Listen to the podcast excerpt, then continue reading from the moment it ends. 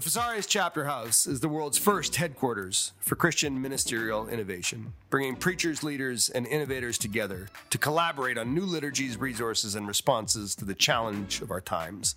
This podcast explores the ever changing era of perpetual upheaval, in which effective ministry requires constant imagination, creativity, and change.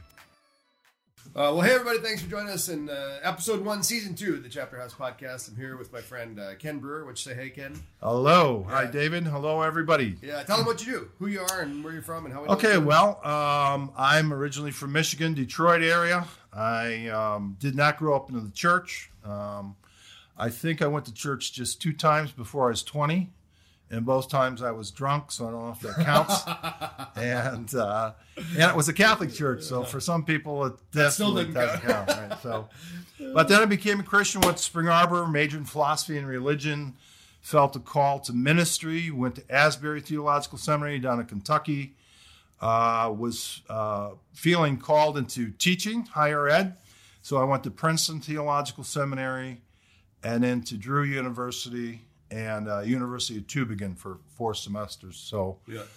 So I pa- I've pastored for 16 years. So I was an assistant uh, youth pastor, and then I had my own church out in New Jersey. I lived out there about 20 years, and uh, but uh, I I got a teaching. My first teaching job was was out in New Jersey, but I uh, got involved in a church plant. So I was on uh, a launch team, which gave me new skills I hadn't Sure. hadn't learned, and uh, and then was called. Uh, Spring Arbor called me up, wanted to know if I was still conservative enough to teach there, and I said, It was a free can, Methodist you, school, you can be the judge of that." Yeah. Uh, but anyways, I had a job. I didn't really want it, but uh, I went and interviewed, and they said it's you got the job. So in 2003, uh, we moved here, and I've been teaching ever since. So I'm professor of theology and chair of the Department of Theology. Yeah. And and didn't you tell me well, you have four master's degrees in theology? Is that right? Three master's degree and a PhD. And a PhD. Yeah. Well, so- what does that count for?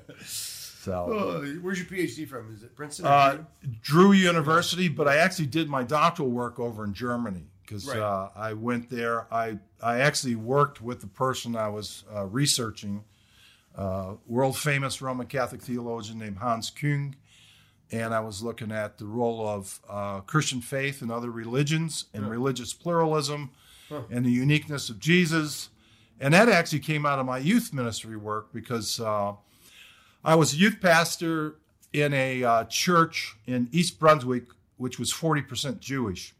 And I had a youth group of 90 senior high kids, and 10 of them were secularized Jews. I had three Buddhists, three Muslims, uh, a Hindu, and they were asking all the best questions. You know, all the other kids were, you know, just believed what everybody told them, right? Yeah, yeah. They and they they were asking me questions about you know uh, Jesus and other faiths and will he go to hell and is there any truth and Yeah, yeah. you know all these things and that it was first time I encountered that and so my uh, my advisor at Drew was Dr. Thomas Oden and he told me to uh, for my dissertation to do something fresh because dissertation's going to take a while Yeah, yeah. and he said, "What's relevant?" I said, "All right, now I don't know how to answer a lot of these questions." You know, so uh, so I dove into the study of that and looking for a topic, and a lot of uh, people obviously have written on some of the major figures,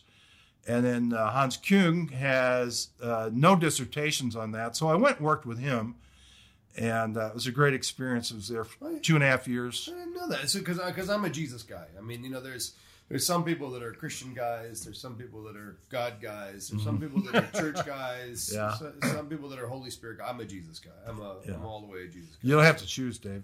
yeah, yeah. Well, you know what I mean. Sometimes you talk to somebody, and, you, know, you, you talk about the uniqueness of Jesus. I mean, I get into, I, I, I, I get, I get really concerned. I get burdened um, when I talk to, to other pastors, especially young pastors who are so passionate about anything, w- worship, justice, church, Yeah, yeah. missiology, and and s- somehow they, they miss out on, on the forest for the trees. And and for me, you know, if Jesus, Mm-hmm. Yeah. isn't, if the name of Jesus, if the person of Jesus, if the achievement, the accomplishment of Jesus, all the, the Jesus stuff, if Jesus sitting in there, Yeah. um, then I then I I mean, hitting my Sure. first love. You Yep. know? So Yep.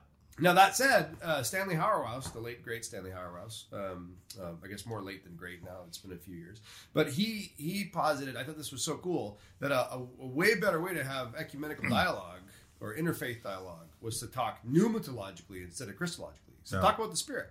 Everybody's got the Spirit. Yeah. They well, understand there you know. in the last forty years, uh, the amount of literature has just grown in this whole area, Sure. and so, and recently, yes, uh, because Pentecostalism has gone worldwide, Yeah. uh, there's a sense in which the Spirit, um, you know, Jesus is in one place at one time, Right. right? Right. And uh, you know, God is a missional God. The Father sent the Son. The Son sent the Spirit. Spirit. The Spirit sends us. Of Church, yeah. And so uh, the Spirit is alive and well around the world. Yeah. And so there's a lot of uh, reflection on uh, what the Spirit is doing in preparation for the gospel. And there's all kinds of stories yeah. out there. Yeah, yeah, You know, Muslims having visions and walking Yeah. and finding Jesus. You You, know, get, you get a kick out of this. Somebody sent me a text after church on Sunday, and they said, "Well, I guess the Holy Spirit has finally returned to Westwinds." and it was because we sang music they liked that day. Oh. You know? But I just thought that was so funny. Like, oh, I, I didn't know he was gone. yeah, well, that's unfortunate. Um, but you have to have eyes to see and ears to hear, right? Yeah, yeah. Oh. So- well, I thought I thought we might talk about a couple things because uh, I, I miss you, and COVID's been so crazy, um, and I I just want to I just want to talk. I don't have Sure. a big agenda, but Yep. Um, but but let's start with with the big one um, because because you're you- you're a great blend in, in my estimation of of a passionate Jesus follower, spirit filled, um, operating in your gifts, and an academic. That's a really rare rare blend and one that, that is attractive and, and affirming. Um, what do you think the church needs to hear? I mean, we've been in COVID for You mean 900 now? Yeah, we've been in COVID for 900 months. I know. Um, what do you need to hear? Well, I, I think the church needs to hear that uh, you know God created us for community, and I think the church needs to hear it's okay to be suffering, grieving, uh, longing, to be with others, to be together as a body. Because I mean, uh, singing's great, but it's always better corporate, right? So. Sure. You know, especially that. Like we can listen to you uh, Yeah, yeah, yeah. and get the sermon, but it's really hard to replicate that worship experience. Yeah. Uh, but I think it's okay that uh, it's it's okay to lament, to to grieve. I think not only with the deaths, four hundred sixty thousand some, but the job losses, uh, people hungry, uh, people hopeless, isolated. Um, That I think that the church need the church the people need to hear. Yeah, we're all in this together, and we're experiencing this, and this is not how God created us. Uh, Right. That longing to to be together is is God given, and uh, and I, I think you know um, as I reflect on it, you know, I think maybe when we come out of this, it might be helpful for church churches to have sort of a corporate lament and name the names, name your losses. Uh, Yeah. just acknowledge, you know, rather than just sort of passing over this time. Uh, I've been challenged during this time. I've been reflecting a lot on uh, uh, Jesus' uh, time in the wilderness. And Yeah. um, it was not only difficult in that he's being tempted by the devil while misinterpreting scripture, but the loneliness. Yeah. And uh, so my my challenge uh, has been, how can I find God in this desert? Yeah. You know, because it's mentioned the Spirit. The Spirit drives Jesus Right. right into the wilderness, and he's Spirit led. And and I think that's Into a Also- sucky place. yeah, into a sucky place, drives him into which spiritually place. means you, you shouldn't interpret, you know, the difficulties in life to be absent of of God or spirituality. Yeah, yeah. That it's not always the mountaintop or you know, uh, you know. I, I I think a lot of people paint a picture when you become a Christian. You know, you're going to get on one of these Carnival cruise ships and just. Lay back and life is easy, and you're in your speedo and uh, take a little swim. You stop and have shop. differently for this podcast. but um, but no, but the Spirit first thing after the baptism Yeah. uh, and his anointing with the Spirit is spirit led people are led into wildernesses at the time. And uh, I think that's where we're at. Yeah. And uh, and that's part of the spiritual journey. I feel like um, Well, I just started teaching yeah. on numbers uh, at Yeah, I- Westwinds precisely because I go, this seems like like forty years of wondering when is this going to be over? Exactly. And, and why are we eating the same thing? And why Yep. can't we go anywhere? And you know, Yep. how come everybody's complaining and we're all sick and Yep. we don't trust our leaders and it yeah, just it's a mess. yeah yeah yeah right. Uh, Yeah, Oh man. yeah, No, that's good. Yeah, and, and you know, I, I, I, I've often been impatient with Christians who um, want to, um, well, use lament uh, because it seems so. You know, if you're, we're in the most prosperous time of human history in the most prosperous nation Yeah. in the world, we have access to every conceivable resource. And, and there's this sort of um, malaise Yeah. common to youth in particular that that lament feels uh, self-serving feels like masturbation like Yeah. spiritual masturbation but but Yeah. now it's so different Yeah. um, so so I really take that as a good as Yeah. a good uh, as a good check Well, all that, all the excess we live with in our culture, Yeah. it, it points to when something like this happens, our poverty. yeah That Yeah, we yeah, have been relying and we're discontent. And yeah uh, Blaise Pascal, the philosopher, said the problem with humans is they have never learned to be content sitting in their room. yeah And, you know, we got to be distracted by uh, amusements and, you know, uh, Mm-hmm. all kinds of things. And I think that's the hard lesson right now is that uh, even though we live in abundance, um, you know, uh, it it it can deceive us yeah in in ways that we don't cultivate a, a deep spirit yeah and connect and see that um, yeah everything can be taken away. Well, and there's You a funny there's a funny difference between um, I'm teasing this out, you know, abundance and excess.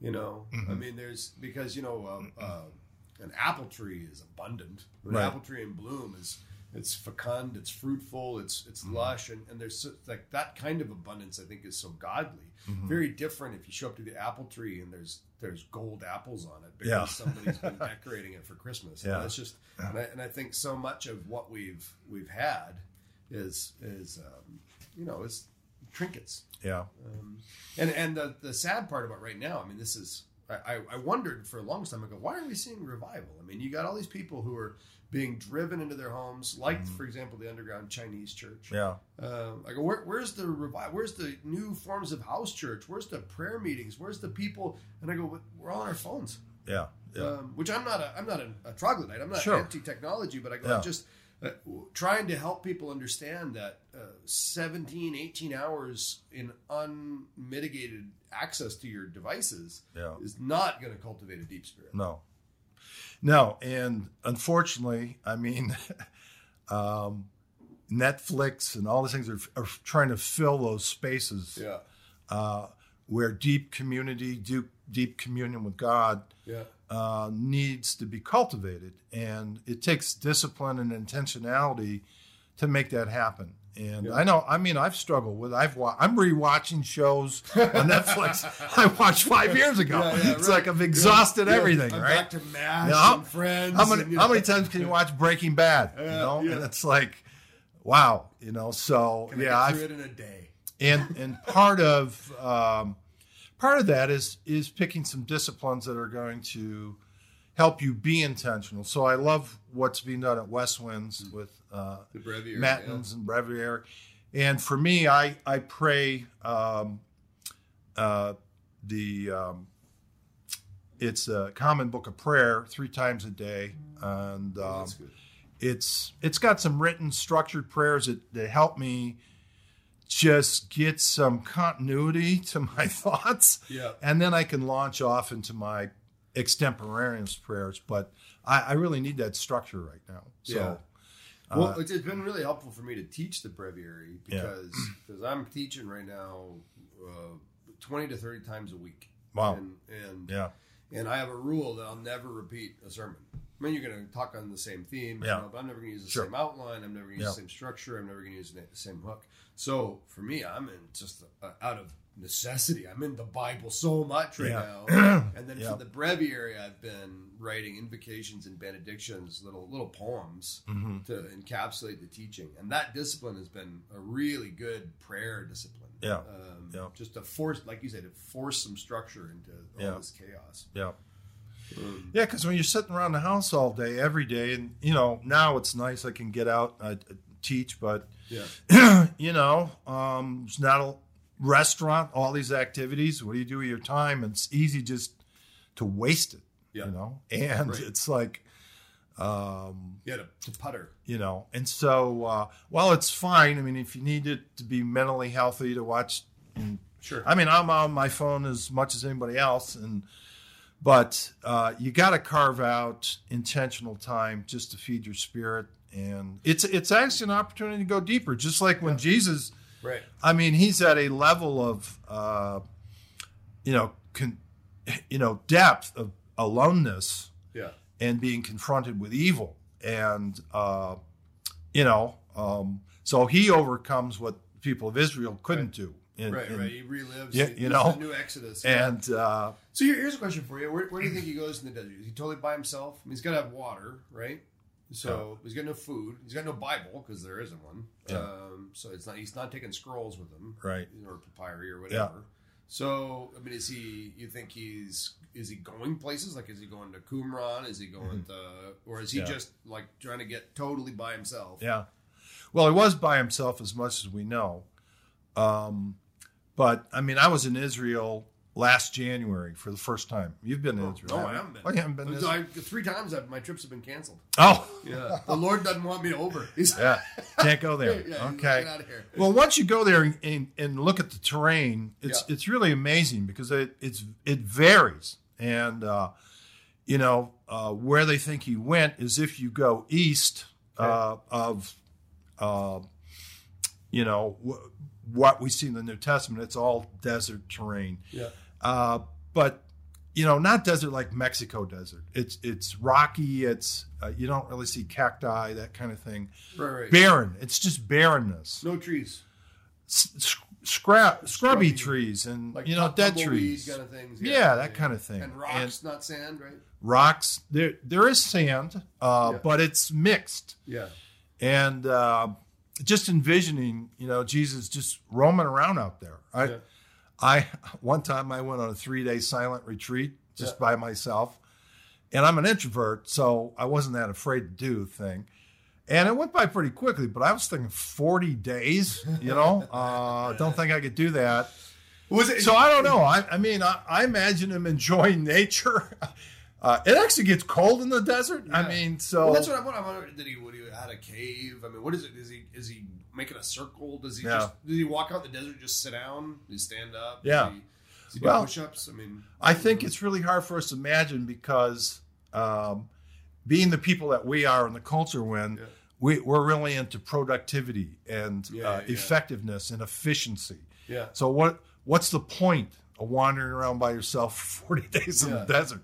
Like Well, what production what, what what are you coming out of this with, right? Well, purity, maybe you know, You know? clarity, you know, and um, yeah, and and so I don't know. I I think I think he you know. So here's the for me the good news. Jesus conquered loneliness. oh, that is good news. You know, he That's such conquered loneliness and isolation and intense temptations.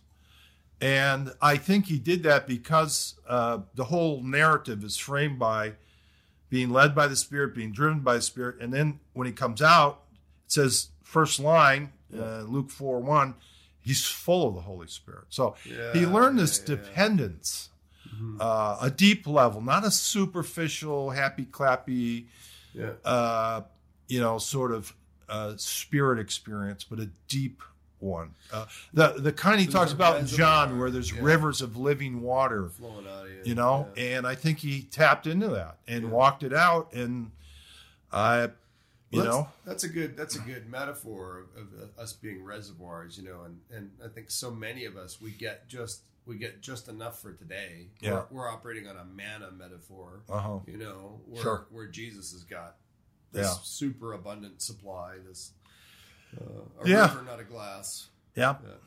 So, So yeah, I think you know Hebrews tells us he suffered in every way like us and uh, identified, so he could identify and, and empathize with our humanity, the full range Yeah. of human experience, and a large part of human experience is you know, what do you do with your loneliness? What do you do when you're alone? Yeah.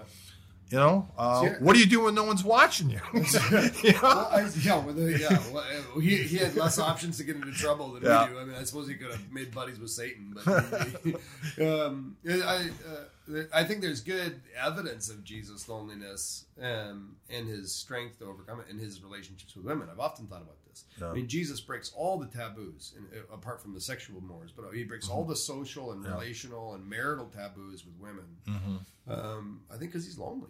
Um, but he, but he never seems needy. I mean, when Yeah. his exchange with the Samaritan woman Yeah. at the well, his encounters with Mary Magdalene. Yeah. I mean, he's he's he's he's intimate Sure. without being inappropriate Yeah.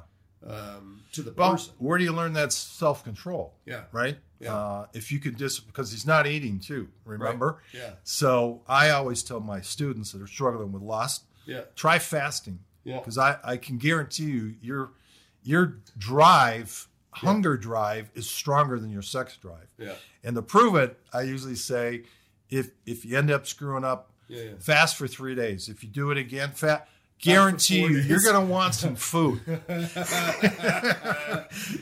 that's going to override some things. Yeah. But but uh, but no, I think you know um, that what you said. There is a difference between I think being alone and loneliness as well, because periodically, I think I've counted six to eight times. The Gospels tell us Jesus went to a place, a lonely place, or a place alone. yeah. So he needed it. You know, he needed yeah. to get away from everybody. And Right. as a pastor, you know what that's like. I mean, everybody's like, uh, the very first uh, episode in, in Mark's gospel, he goes to Peter's mother in law and heals her of the fever, and everyone finds out he has healing power. Let's Yeah. let's get this guy out in town, you know. And he's out there, and it says, you know, he went till late. And then the next next verses it tells us early in the morning while it's still dark, Yeah. he got up and went to a solitary place. Yeah. And what's interesting about these solitary places, I think, uh, G- first of all, Jesus needed to do that. He didn't want to hang out with people all the Right, time. right. Now, so, me recharge my batteries here, so. Yeah. so then it says uh, the disciples saw he was gone and went looking for him. And so when they find him, it's really interesting. Uh, Mark chapter one, it says everybody's been looking for you. Where are you? You know, there's more ministry to do, Yeah, right? Yeah. And what it's it always struck me as odd Jesus' response, but he said, uh, "Let's go somewhere else." you know, and it's kind of like so. So what does solitariness help us do? Is get reoriented. Yeah. And I think uh, it's Walter Brueggemann that talked about the Christian life as being uh, orientation, disorientation, reorientation. Yeah. And I think the solitary place helps us reorientate Yeah. if if we'll use it. Yeah, if we use it. You know, if and we'll use it. Well, and that's I think I think right now every every Christian is living a monastic life, uh, but if we can see it that way, Yeah. you know, because we're all stuck in a cell, we're all we're all trapped in a cloister, Yeah. um, but but only a few are going to come out purified, sanctified, renewed, reoriented, Yeah.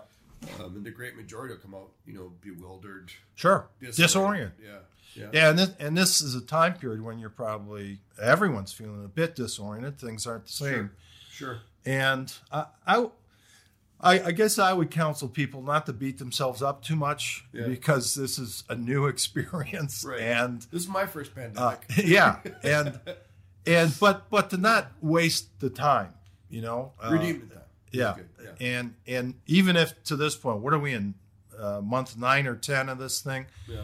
even if you've wasted eight months, I mean, uh, h- how many more are we got in front of us? Use the last two, three, four. Uh, so yeah, redeem that. Re- redeem that time. So it's not a total waste. No, and I just I think with uh with the t- amount of time that we've had alone, you know, I, I mean I don't know how many people used to go to Westwinds or how many people are now. Let, let's call it easy numbers. Used to be 800 adults, now it's you know 300 adults. You know, it's such a big thing. But I go, I bet of, of those 800 adults, I, I don't think there's um I don't think there's 200 of them who are spending 30 minutes a day in quiet time alone with God. Mm-hmm. And so I go, that and and no judgment. I just go if you're if you're going to be spiritually healthy, spirit, if you're going to be on any sort of track toward maturity, there's got to be that stuff that's just you and God. Yeah. It's just you. It's just however it works. Whether it's Lectio Divina, Sure. whether it's praying in tongues, whether it's reading the Bible, whether it's whatever. It's just whatever the thing is. That's just you and and God. That that's got to happen, or you're not going anywhere. Yeah. Um, Yeah, and um, I've been, you know, talking to colleagues who are academics, and it, and I've experienced this myself. I thought, well, at least I'll get some reading done, you know. Yeah. But I found myself really unmotivated to read. I'm like, I got all this time, yeah. and I'm usually busy, and I got a stack of books I want to get through, and so I, I think you know it's just a struggle all the way around. It- Yeah. Everything's topsy turvy, and we got to learn to navigate this, this, and uh, and I, I think maybe during this time that this reorientation, uh, a, a good thing to think about is okay, life's going to get busy and crazy, Yeah. and how do I want to be different? Yeah. what, what what needs to change you know and how can i start now because it you know ch- change just doesn't happen by fiat you know you have to be intentional My my dad before he died, one of his favorite scriptures to quote was out of Hebrews that that God is going to shake the foundations, um, so that the things that cannot be shaken will remain. oh yeah Which is such a great. And I just think like what you know, with so much of my life, so much of our lives have been blown up. yeah Um, what's left? yeah What's left? And Yeah. and what do I want to make sure? Like Sure. that's the thing I want to carry into the future. Yeah. Um, yeah yeah who am i and Yeah. uh, w- you know h- how do i live in this pandemic and use it to to to be you know the person god wants me to be you know wh- where are those places um, and maybe it's a time you know uh, you reflect on yeah just how busy that yeah. that yeah this is too much downtime but man when things crank up again it's you know running the baseball games running your kids around work you know uh, it, it, you Yeah. know just busyness uh, just can swallow you up Yeah. and and uh, it's really hard to to actually de- you know listen to yourself when you're you know uh, on the uh, autobahn you know driving I remember I, I lived in Germany two two years, and I was first time on the autobahn. I thought this is great, and there's basically it just means highway in Yeah, German. yeah, People yeah, think it's some special road. No, No, no. it just means the highway. Yeah. And so there's a slow lane for trucks and stuff. Then there's a middle lane where you weave and bob around people, and then the fast lane you go as fast as you want. Yeah.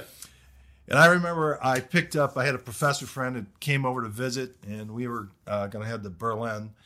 And we were chatting and talking off the plane and getting the car and all that. And and then all of a sudden, you know, I got in the, let's get in the fast, Fast lane. lane, You know, so go. I'm driving and I realize neither one of us are talking. And I'm got white knuckles and I'm going like 120 miles an hour and somebody come on my bumper and flash their lights and I got to move over and then they zip by and Yeah. And then uh, I realized our communications ceased Stop. Yeah. because living in the fast lane, yeah. I you don't have time for a broader. I don't want to be distracted. I don't want you to show me a picture on your phone. No, 'cause I'm no. Let, let me see your kids. No, I can't say that. We'll die. You know? Oh man. So yeah, so you know, how do we prepare to not ramp everything up to full speed? And Well, you know, in church, in church life, and this is one of the other things I want to talk about. Of course, you know, it's it's not going to go back to the way it was. We don't know exactly how it's going to go. Um, but but I mean, church is ch- church is topsy turvy. yeah, You know, and it's not it's not going to be it's not going to the the constraints and the um, intricacies, the booby trap of COVID Yeah. is not going to disappear. But Yeah. prior to next year, yeah. I was reading something recently where they estimate about twenty percent of people won't return. Oh, uh, the, the, everything that I'm getting, and you know, from leadership, this Yeah. and that, and all the emails I get say we, we should expect to to have currently between thirty to forty percent return, which we're, we're about there, Huh. um, and ultimately only about sixty to seventy percent. Oh wow, that's yeah, that's lower than I thought. Yeah. Wh- why do you think that is? What are what are people?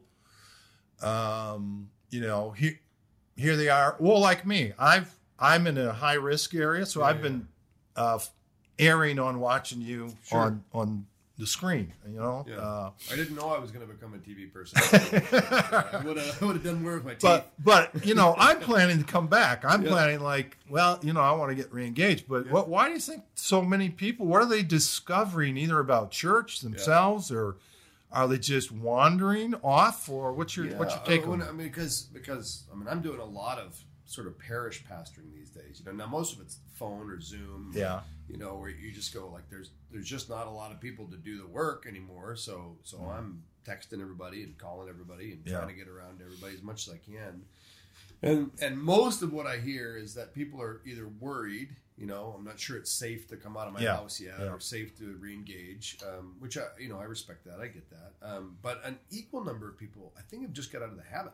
Oh, You know, I mean, I mean, if you grow up in church, you're in the habit.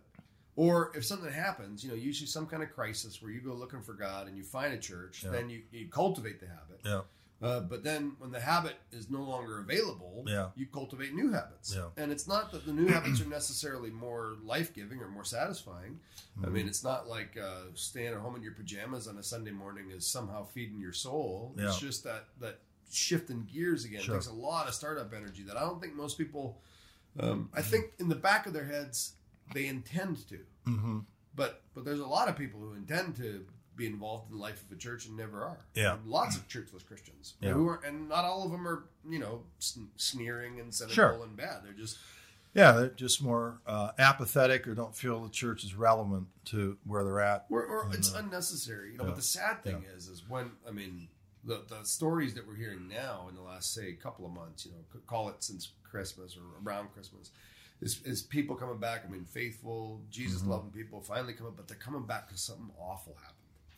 Yeah, Uh, and that's terrible. You know, like there was a Sunday maybe three weeks ago or four weeks ago where you know there's there's like 250, 300 people at church right now. You know, between Mm-hmm. multiple services. yeah. And in one day, I had three sorry stories of of, of sexual assault. Oh, in- wow. In, the home.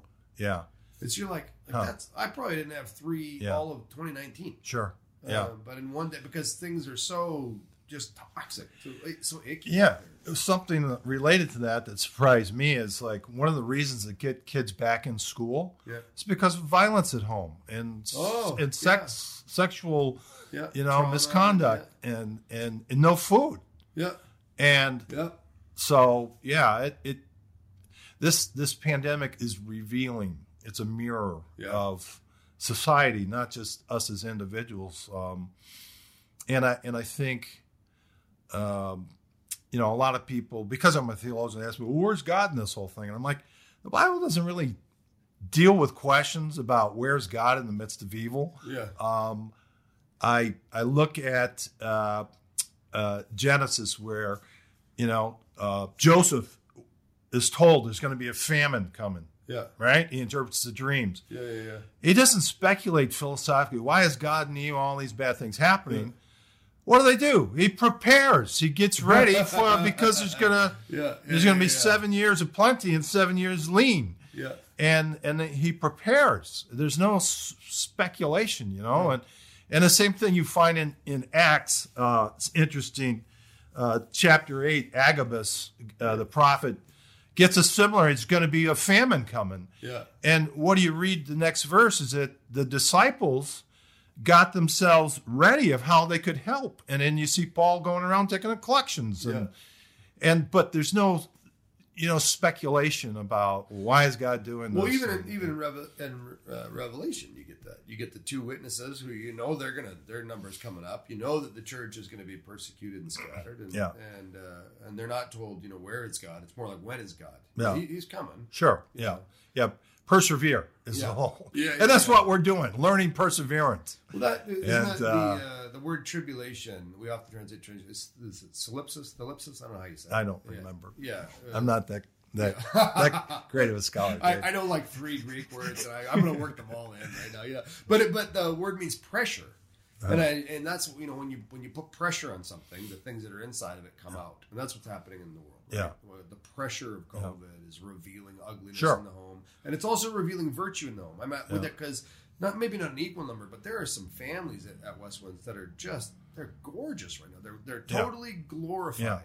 Because the pressure happens and it and it's and it turned them into diamonds. Yeah. Um, Well, isn't that the case? I mean, I, um, I think you know I just taught a class last fall on the problem of evil and suffering, and and one of the things we discovered is is yeah, suffering, tribulation, these things uh, bring out the worst in some people, Yeah. Yeah. and they bring out the best, The in best some in some people. others, you yeah. know, and I think. Uh, the, the analogy of fasting works here. When you fast, I had a guy tell me, you find out what you're full of when you fast. Because I, I would- for a while, a long time, I used to fast once a week because it was every spiritual guy Yeah. in history Yeah. did it, right. and it was the worst day of the week. I was grumpy, I had a headache, I wanted my coffee, I was snippy, and uh, so I was talking to a guy. and He's like, "Well, fasting helps you know what you're full of," and I and I think same thing. This pressure when when we're suffering of that, we're seeing what some people are full of. They're they're going in the store and buying all the toilet paper for God's sakes, Yeah, yeah, and other people are taking care of uh, people, calling people, making sure um, you're okay. You know, and uh, I was talking to a friend of mine from New Jersey, and she was like, you know, the whole family is there's six of them in the house, and um, said the first couple of weeks they were all on their phones, isolated, but they've had to work, put their phone down, and just uh, all of a sudden having conversations they've never had before. And Yeah. she's been intentional about let's cultivate, you know, family life, and and so some people, uh, you know, this is an opportunity to do that, or or yeah, show the ugliness, you know. Um, What uh, with with all the changes that are happening in the church, and you know, the, the same things happen. You know, church is going under pressure. We find out what the churches are full of. We find out the true character and nature of the church. Ch- church is going to take some new forms uh, to be. I think more house churches. I think Yeah. more cell churches. More you know Bible study churches. What do you What do you think counts as a church? Well, there's uh, I could give you a historically theological answer to that because there are certain marks of the church Yeah, yeah, uh, that uh, Calvin to me truncated everything. He says where the gospel's faithfully preached and the and sacraments, you know, uh, truly administered. uh-huh. And I think that's too too small. too simple. Yeah, Yeah, Luther had seven points. Uh, he included suffering, by the way, as a mark of the church. Really? Yes Oh, and uh, and and, wor- and worship Yeah. as well. So you have both doxology and Yeah. suffering uh, as as marks of the church. Um, but but yeah, it, at, at its core, uh, church is the body of Christ. It's the family of God. Um, all the imagery in the New Testament. I think there's. I've got a, a book, Images of the New Test uh, Church in the New Testament. I, think there's. I, I like there's 87 Yeah, yeah, yeah. different imageries. It's a great little resource. Yeah, and and it's like I I like the image of a body. No, we're we're a body. We're in this together, and um, and it, you know you find it in Romans twelve. You find it First Corinthians twelve. You know, Paul likes that metaphor. Um, but I, I think at its essence, you know, look what happens right after Pentecost. They continue in the apostles' teaching. They continue in the fellowship. They break bread. Yeah. They pray. I think that's baseline Yeah. and and and then you know um, uh, signs and wonders happen but to me the biggest miracle is, is generosity Yeah. they start caring for people right who don't have and and the lord adds to their number and those were house churches Yeah. you know Yeah. and so uh, to me I, I like the acts 2 model i know every church wants to be an acts 2 Yeah. but they tend to veer off, as you were mentioning earlier, either a Holy Spirit side or Yeah, social justice or this or that. And it's like, eh, no, it's a it's a whole mix. You know what's right? been really cool for for me? I mean, we you know we we had to make some staff cuts at Westwinds. So we did we don't have any agent stage ministers anymore. We don't have kids people. We don't have youth people. So we're we're scrambling. Um, and we were getting ready to do a big youth church launch, but and I, I'm I've always had a heart for youth ministry, uh, but now I got nobody to, to do it. So Yeah. so I thought, well, I thought, Lord, I don't have any, I don't have any time, I don't have any spare energy, Yeah. but I do have two teenagers. Uh-huh. So so I thought, okay, I'm gonna I'm gonna do it. I'll see who will help me. And then and then doing youth ministry on Sunday nights has been so Oh. great, particularly to be able to pray with them Yeah. and and teach them to pray for each other. It's the prayer that's been my favorite Sure. part. I hate pr- prayer with adults. Oh, I it's so awful. I don't I don't want to listen to them pray. I don't want them to react to the way I pray. No. the the the the, uh, the the glass glass house of prayer Yeah. is so detestable to me. But but with those kids, man, do I love Yeah. it. It's so sweet. It's Yeah. so sweet. Huh. Um, Yeah. yeah. Yeah, those, those are things. I think, um, you know, it's- you're right that the church is going to look different. Not only because of COVID, it was already looking different. it's been looking different. Sure. And I was just talking uh, to someone, I won't name the denomination, uh, but here in, in Michigan, they're going to lay off 20% of their pastoral staff. Yeah. You know, and and so those people who feel called to ministry, what are they going to do? Just Right. get a job at you know Lowe's or something?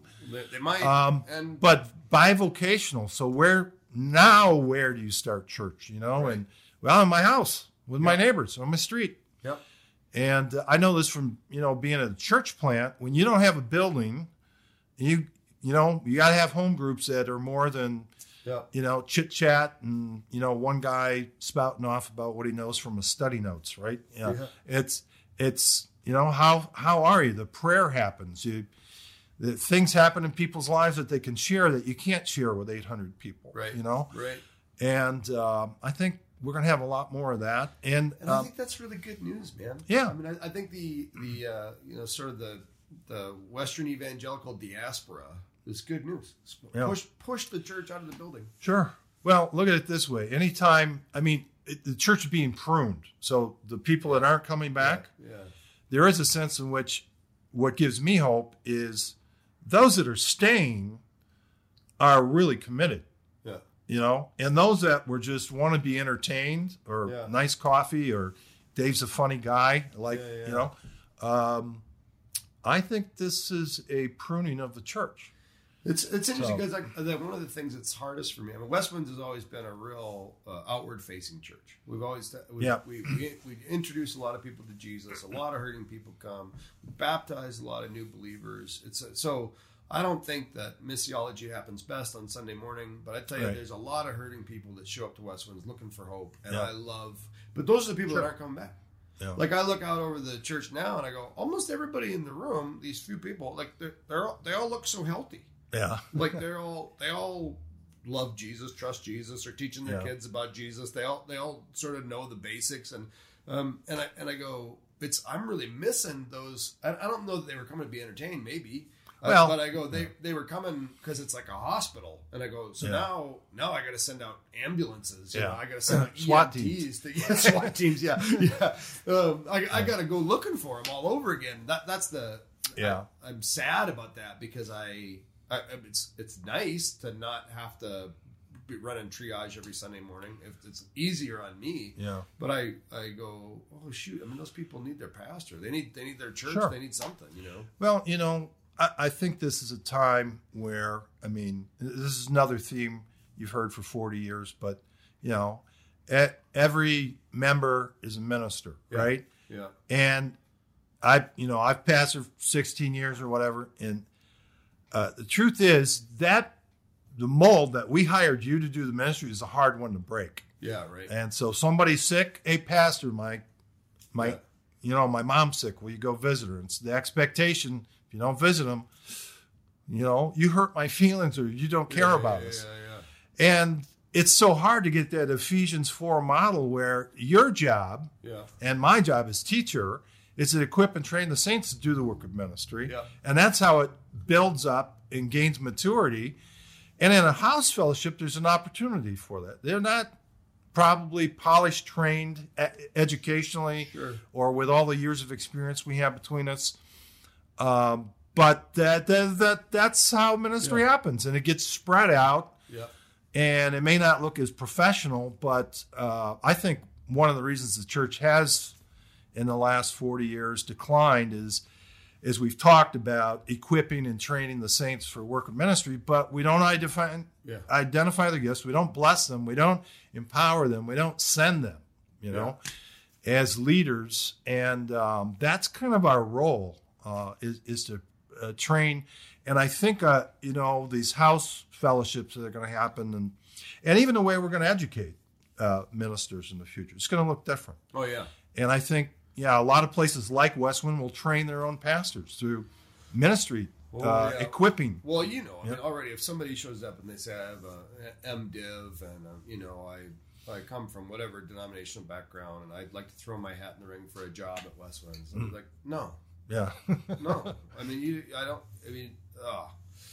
Even even if they go through and get a D min, I mean, it- depending on where they get it, that their actual hands-on experience with ministry is so Yeah. is so zero, and um, ministry's people. Yeah. it's it's Yeah. it's people. Like, yeah. That's why. I mean, I tell students I got great advice. Uh, I, you know, I got three masters, PhD. But here's the thing: I always had one. I always kept involved in church ministry. Yeah. all the way through.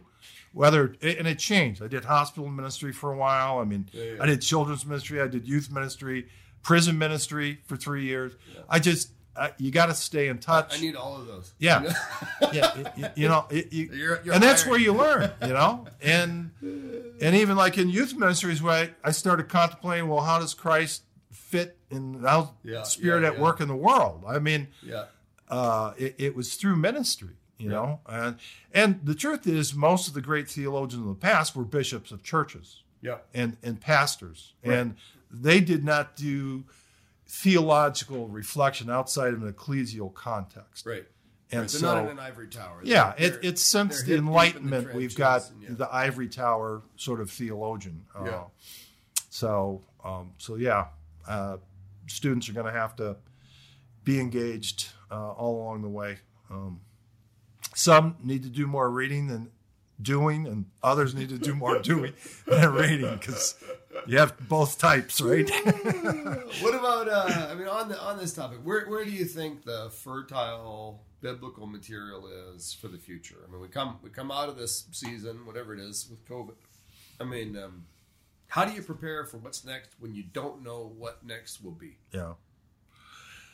Well, um, the church has always lived with uncertainty.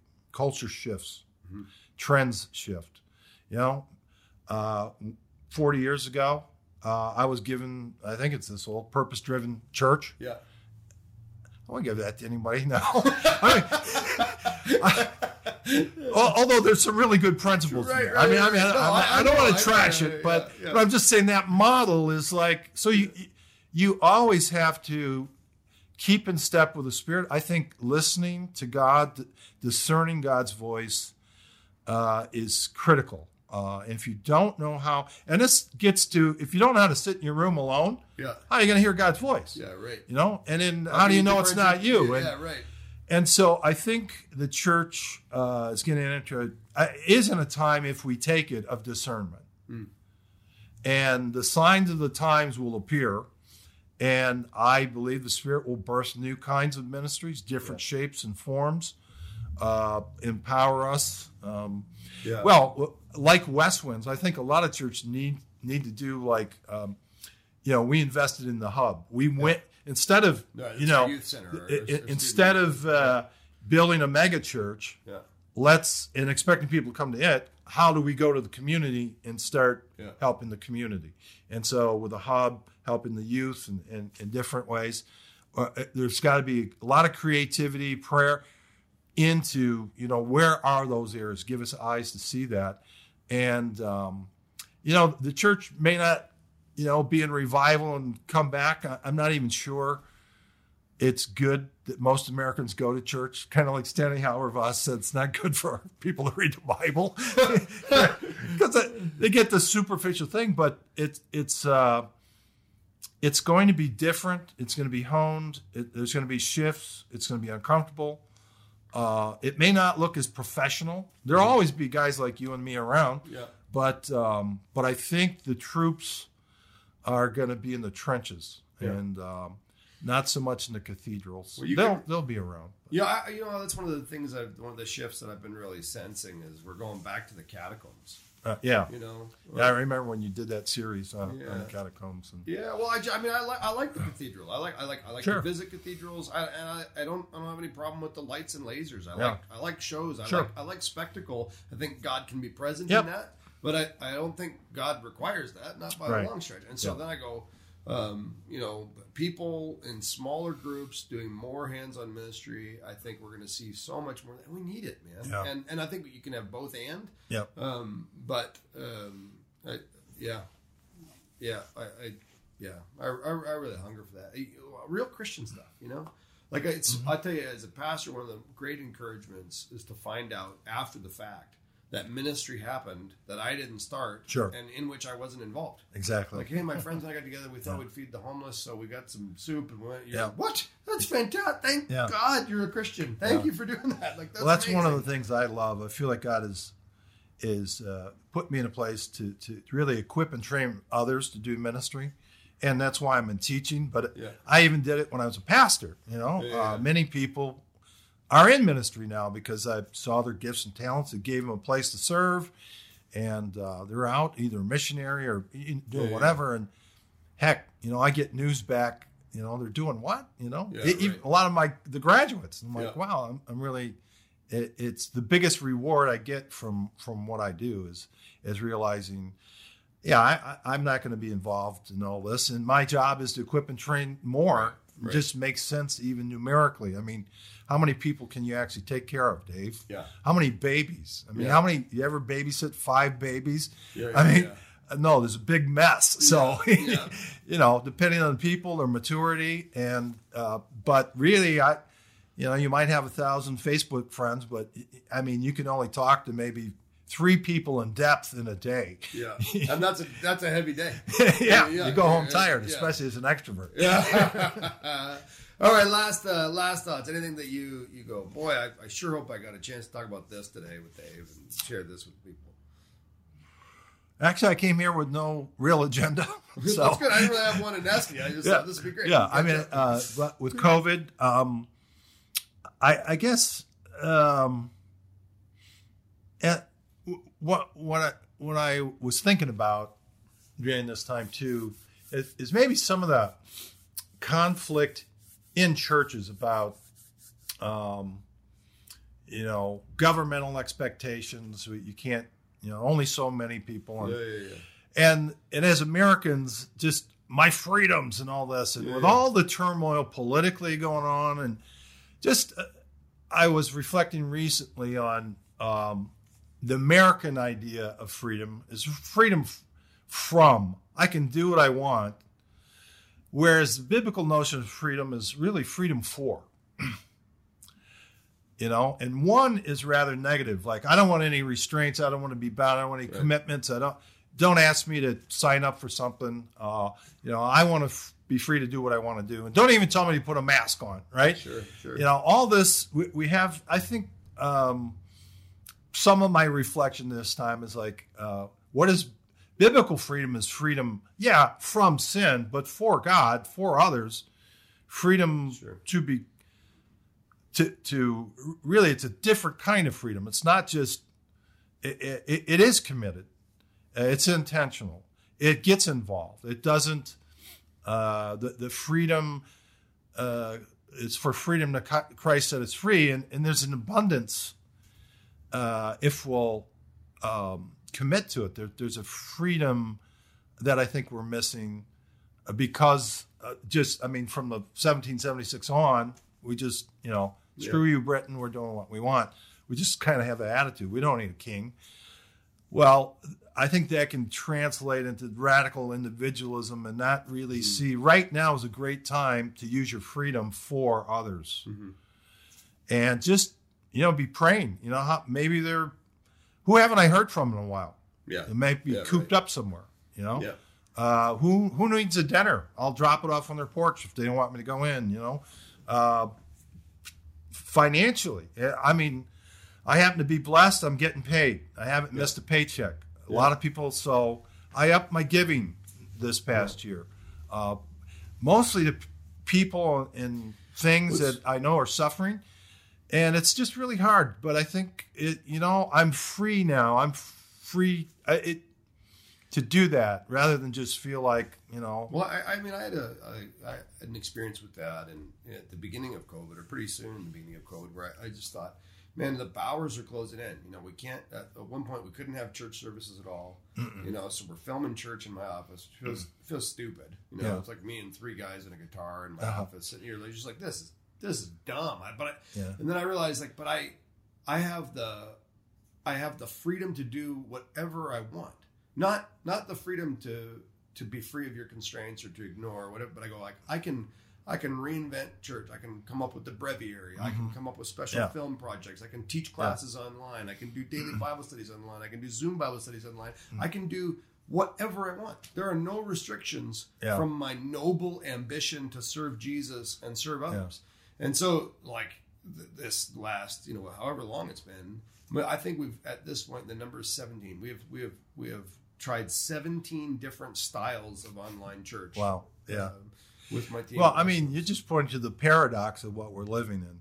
Even though we're confined, isolated, Right. uh, everything's closed down. What I mean, this is this is when I said, look, right, be praying about God. Let me see you in the desert. What what's opening up that I couldn't see before? You know, Right. I mean, the kind of creativity uh, that uh, I know you, you uh, uh, you know push into. It, I think everyone could could just Yeah. you know what what can I you know what's even though I can't do uh, you know what I was doing what what, now is available Right. you know What what, I- and what how can I do it different yeah, and better Yeah. or let's just try stuff yeah, yeah. you know got a freedom to think just try looking for opportunity. I mean, Yeah. when you when you spend so, and I think that was part of the thing that's so frustrating about about lament. You know, coming back to the beginning Yeah. of our conversation is is you go if you if you keep grieving what you've lost, yeah you're never going to see the opportunities in front of you. yeah And and um, I mean, but there's an appropriate time to grieve, Sure. an appropriate duration for grief. But but too, there's too much grieving. You know? well well there's a, actually a, a liturgy of lament that you find in the psalms Uh, sure complaining to god Sure. right? And then you'll find this structure in every psalm of lament which is the largest number of psalms are laments.